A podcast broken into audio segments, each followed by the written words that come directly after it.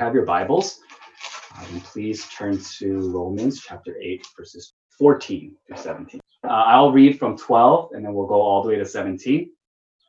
Uh, I will read it. Listen now to the word of God. Therefore, brothers and sisters, we have an obligation, but it is not to the flesh to live according to it. For if you live according to the flesh, you will die. But if by the but, but if by the Spirit you put to death the misdeeds of the body, you will live. For those who are led by the Spirit of God are the children of God. The Spirit you received does not make you slaves, so that you live in fear again. Rather, the Spirit you received brought about your adoption to sonship. And by him we cry, Abba, Father. The Spirit himself testifies with our spirit that we are God's children. Now, if we are if we are children, then we are heirs, heirs of God, and co-heirs with Christ. If indeed we share in his sufferings, in order that we may also share in his glory. This is the word of the Lord. Thanks be to God. Uh, and I'll go into today's message, uh, Abba Father. You know, I have a lot of friends uh, who, you know, around my age uh, have children, and I get to hear some of the stories of you know what their children are going through. Uh, I really enjoy when they send me updates about uh, how their kids are growing up. When they send me some pictures, you know, a lot of my close friends they have kids that are you know around my niece's age. I, you know, I really hope that one day I will also be blessed uh, and lucky enough to be a father as well. Uh, but for now, hearing stories about what they go through, hearing stories about the relationship that they have with their children, uh, it's was kind of a theme this week. You know, we heard I heard good stories. You know, I heard uh, things about their children's development that was really encouraging. But I've also heard you know stories about terrible twos. I've heard stories about people you know getting sick. I've heard stories about people having problems, not being able to sleep. You know, there are all kinds of stories that I hear uh, from fathers about their kids, and you know, I, it's an interesting relationship. It's one that we want to have a good understanding about because, in some ways, the relationship that we have with our Father it sometimes informs our relationship that we have with God. Sometimes our earthly fathers become the representation of our heavenly Father. So that relationship that we have, you know, oftentimes when you evaluate it, when you reflect on it, it can show you that it really did teach you a lot of things about our God in heaven the way that you interact with him, the way that you see him. You know, maybe uh, in for most of us who grew up in a Korean context, uh, that's a little difficult to say. That's a little bit difficult for us. It's a little bit complicated. Uh, so I've shared in the past, you know, and, and I said this last week as well. You know, maybe hope that my dad doesn't watch the stream of this. Uh, but you know, my father and I had a complicated relationship, and the older I got, the more complicated it became. Um, when I was young, you know, it was very easy. It was very simple. You know, he was my dad and he just loved me and took care of me because I was his child. That was just a given to me.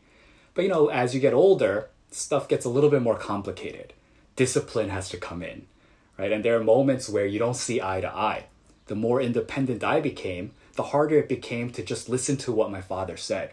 And of course, as I matured, probably the expectation from my father's side was the more that I knew, the smarter that I became, the more that I could understand, you know, the more that I should listen to him. But instead, I went the other way, and you know, I was kind of rebellious. I didn't like to listen to my father, and in some so many ways uh, that ended up causing a lot of friction. Uh, we got into a lot of arguments. We got into a lot of fights. We didn't see eye to eye, you know, almost on anything. And you know, it is a complicated relationship sometimes. But just having the father there, just knowing that he's there just knowing and seeing now you know as i've advanced in age just looking back and seeing the way that he was there through the stages of my life even in those moments when i thought i hated him even in those moments where i thought you know it would be better if i didn't have a father in those moments looking back i can see what a blessing it was to have him in my life to just have that presence there he was the symbol of stability he was the symbol of security. He was the symbol of strength. You know, I knew that things were going to be okay. And I could just look to my father. I knew that he would be there for me. You know, when push came to shove, I knew that he would sacrifice. I knew that he would do whatever it took for me to grow up with a life that he knew that I deserved or he thought I deserved. And so there's a lot of security in that. There's a lot of safety in that. And so, you know, fathers, we have some uh, English ministry members, you know, we have some fathers who are experienced. They've raised people there to the point where they're becoming grandfathers. Uh, and, you know, for others that are joining the stream, you know, new first time fathers, fathers who are just going through uh, that first kind of experience of fatherhood. You know, you do have a big responsibility. Your children look to you, you know, for strength. They look to you for security. They're going to learn from you. They're going to get those habits. They're going to speak the way that you speak. Uh, you know, one of the, I don't want to say it's a compliment or an insult, but, you know, one of the things that I hear a lot is they say, oh, the older you get, the more you look like your dad. And, you know, I always rebuff that and I say, no, no, no, I'm the good looking version of my dad. Okay. Like, I am the good looking version. And, you know, I can see the resemblance, but I'm the better looking version. Please do not share that with my father. Uh, but, you know, it is true. We strike a resemblance, we bear a resemblance. And that's something that I want to talk about today. The idea that we have a Father in heaven, and part of our responsibility, and dare we say, even our obligation, is to represent our Father well, to do things that the Father would do, to do things that the Father teaches.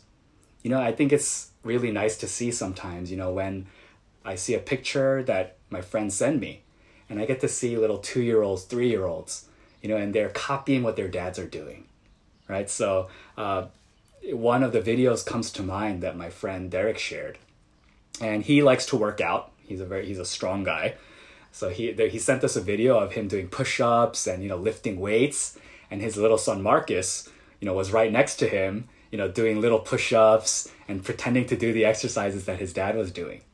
You know, that's part of the relationship of a child and a father. You know, the child wants to be like the father. They want to reflect the father. And that's something that maybe we lose sight of in our relationship with God. Maybe too many times we have the father that we just want to give us things. We want you to provide for us. But maybe we're not doing enough. We don't see the obligation to reflect our Father, to be like our, our Father, to do the things that He did. Today, we're going to investigate that by reading Romans 8. It speaks about the relationship uh, about the Father and the child. It also gives us some clues as to how we're supposed to relate with God. Uh, so if I read from uh, verse 12 again, it teaches us, therefore, brothers and sisters, we have an obligation. We have a responsibility. It is not to the flesh. It is not to the world. It's not to you living how you want to live. It's not living the life that the world tells you to live. If you have the Spirit of God inside of you, if you believe that Christ is your Savior, if you believe that God is your Father, then you have an obligation not to live by the Spirit, but you're supposed to live according to the no, not to live by the the flesh, but to live according to the Spirit. We have to do things that the Father teaches, the things that the Father guides us to. And what it progresses to is for those who are led by the Spirit, those who live by the Spirit are children of God. And that's a title that we should not take lightly. It's something that I remind our youth group students all uh, about all the time. You know, I do. You know, I there's maybe some parents in the stream, and you know, I forgive me, but uh, you know, some of the kids when they're discussing things, sometimes their prayer requests revolve around their parents, the relationship that they have with parents. They struggle sometimes to see eye to eye with parents, and I understand that fully because, you know, I had a, I had trouble with that as a teenager as well. But the idea is when you're a child, when you have that identity, you know, it, it gives you, without really thinking about it, a source of security that nothing else can really give. You know that you have a home somewhere. You know you you know that you have someone rooting for you. As complicated as the relationship is, as much as we complain about our parents, their presence, the fact that we have parents, the fact that we were raised by them, the fact that we had relationship with them. You know, that's something that's amazing. I get to say that I'm a child, you know, of my father and my mother, the up, upbringing and the, the job that they did raising me. I'm a product of their prayers. I'm a product of all the love, all the sacrifice that went into raising me. And so, even though we want to complain, even though we want our way sometimes, it is really such an anchor in my life to know that my parents were there, to know that my parents are here. And even if we don't have our parents today, even if we've lost our parents, you know, the lessons that they've taught us, the legacy that they've left behind inside of us, you know, that lives on. We represent them. We are still their children, whether they're here with us or not. The things that you say, the thoughts that you have, the way that you act, sometimes even the, the virtues and the morals that you have, you know, you learn some of those things from your parents. You carry that. You carry your father, you carry your mother wherever you are, wherever you go, and for as long as you will live. And that will continue on in your children that's something that is really an amazing thing about family. It's an amazing thing about being a child of God as well. We carry our Father's legacy inside of us. We carry his resemblance. We have his image.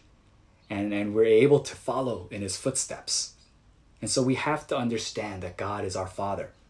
And to investigate this, to really go further into this, I want to kind of bring up three different statuses.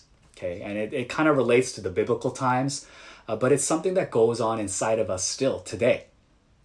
So, the first thing uh, that I want to bring up is the idea of the orphan identity. What is an orphan? An orphan is someone who does not have their parent, who does not have their father. The orphan spirit, sometimes people call it. But I want to relate it back to some of the biblical times, some of the societal uh, stigmas that were attached to an orphan an orphan in the biblical times, you know, they didn't have any status. They didn't have security. They had to beg on the streets. Orphans didn't have legal rights. They didn't have anything to inherit or acquire. They were not heirs. Orphans were part of the lowest part of society. No one really had to take care of them.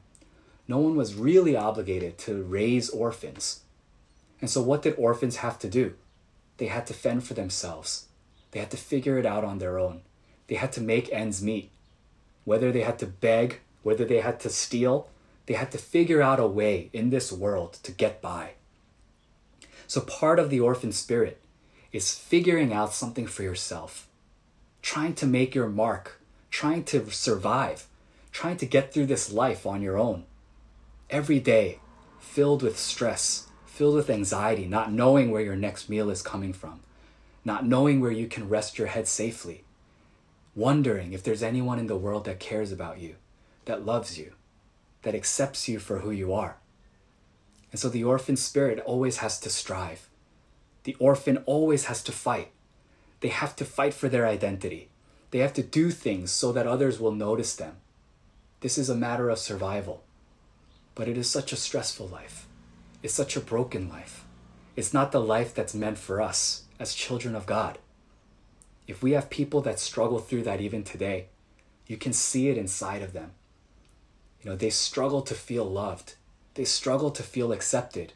They wonder if they're good enough. They wonder why life is like this. Why why me? You know, that kind of mentality. That orphan spirit is very damaging to your spiritual walk as well when you feel like you have to do things for yourself, when you have to make uh, ends meet on your own. Know, that's a very lonely life. It's a very stressful life. It's one that we do not wish to go through together as a church family. Sometimes, even among a church family, even among people who have been going to church their whole lives. Excuse me, if they haven't accepted uh, God as their father, if they can't see and sense that relationship, they can go through their spiritual life with the orphan spirit as well, feeling like they're on their own, feeling like they have to fend for themselves. Uh, the second thing that the passage men- mentions, the contrast that they say, the, the kind of the second status that I want to move to is the notion of a slave. Now, you might think that a slave, you know, a slave in our eyes might be worse, right, than being an orphan. Uh, but in, in reality, actually, in terms of status, in terms of rights, in terms of where they rank almost, it's almost better to be a slave. You know, you get to belong to a household. You're under someone's name. You know, you're so and so's slave. But what makes you a good slave? You know, you have a master ahead of you, right? On above you, and you have to do what the master says. You have to follow his rules.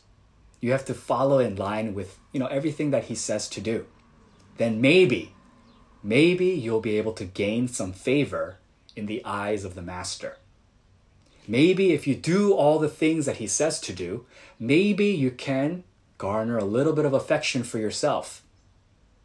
Maybe if you live the right life, if you do the right things, say the right things, act the right way, then maybe you will receive some love, some affection, some acceptance.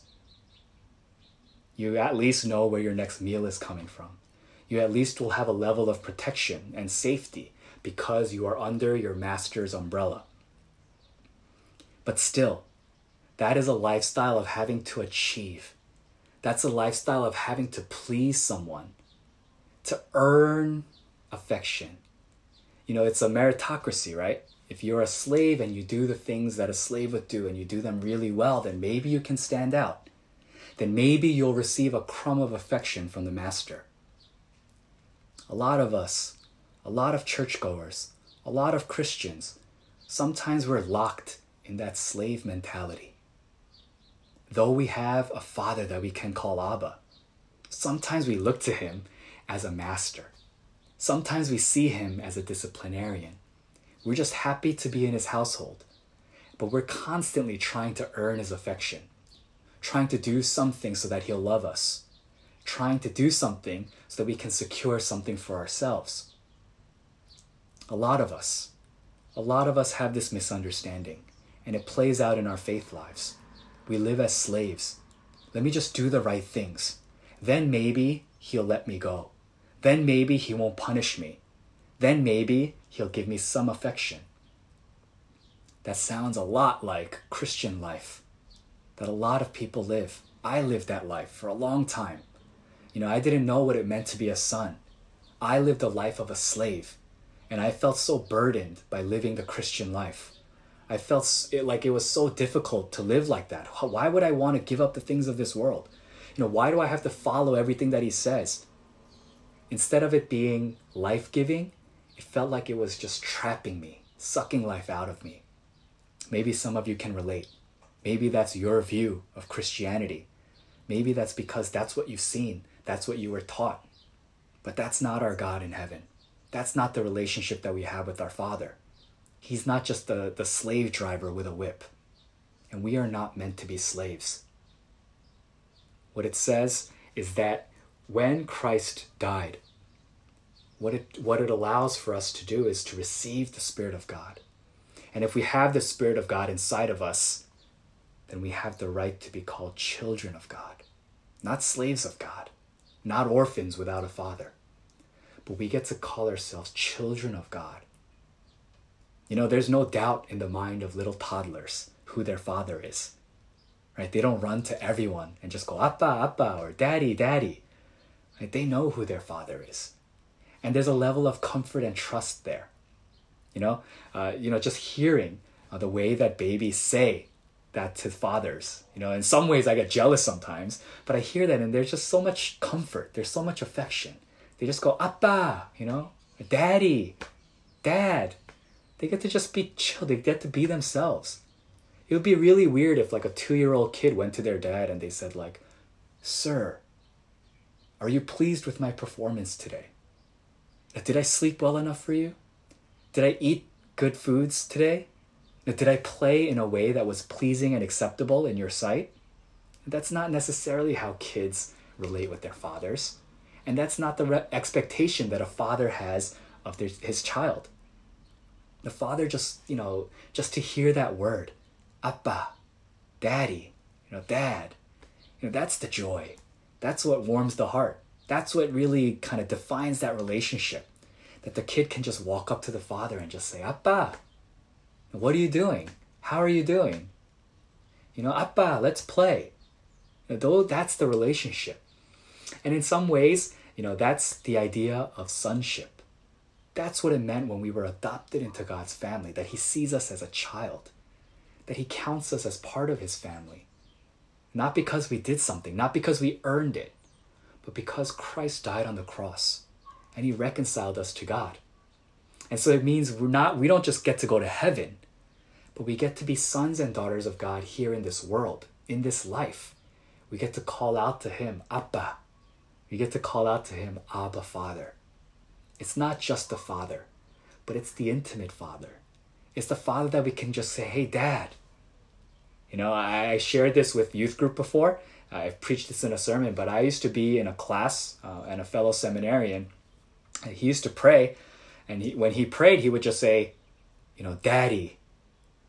Da da da da. You know, like I'm used to saying like Father or like Lord. He would just say Dad. You know, thank you for today. And it was always so weird to me. But you know, reading passages like Romans 8, you know, 12 through 17, it doesn't seem weird. He says, you know, we cry out, Abba, Father, intimate Father. You know, we don't have to approach him like full of fear, always saying, Is it all right if I ask for this? You know, I know that I lived this, this weird life. Is it okay if you forgive me? We don't need to walk on eggshells all the time. But the way that little children just walk into the room and they say, Appa, you know, we get to approach God in that way as well. We get to stand before Him as a child of God. He hears our needs, He cares about us, He loves us, He accepts us. You know, I when I was in high school, I didn't feel like I deserved to be, you know, my parents' son. You know, they sacrificed a lot. They did so much. They worked so hard, and I was kind of like this son that was just squandering it all away. You know, I just I didn't like doing the things that they asked me to do. I didn't want to fit like the traditional mold of what a you know a good student is and what a good role model is, and so you know in some ways I rebelled against that. But never did my father say to me, you know what, I'm not your father anymore. You know, as much discipline as that I went through, as much as we fought, that identity never left me. I always knew that I was going to be my father's son, my mother's son. I always knew that no matter what happened, no matter what, what wrong things I did, I still bear his resemblance. I still hold his name. I still have his legacy. It lives on inside of me. And that's something that I want us to really understand about our Father in heaven. He says, We cry out, Abba, Father, Abba, Dad. You know, and that's something that we need to hold on to sometimes. To know that God is so pleased with you, to know that He loves you, even through our disbelief, even through our unbelief, even when we reject God, even if we don't believe in God sometimes, even if sometimes we struggle, we're angry at God, we fight with God. He says, Yeah, but I'm still your Father. And you still get to cry out, Abba, Father. We're not orphans, we're not slaves, we're adopted into sonship. And what that means is we're worthy to be an heir. We're worthy of receiving what God has His kingdom, the identity of a prince, the identity of royalty. You know, that's meant for all of us. And that's why no matter what comes our way, we know that we have a God in heaven, our Father, our Dad in heaven, who cares us, who cares for us, loves us, and wants the best for us. So this week, as you think about your children or you think about your parents, you think about, you know, some of the relationships that you get to see around you. You know, I pray that you would remember Abba Father, I am a son, I am a daughter, I'm a child of the kingdom of heaven.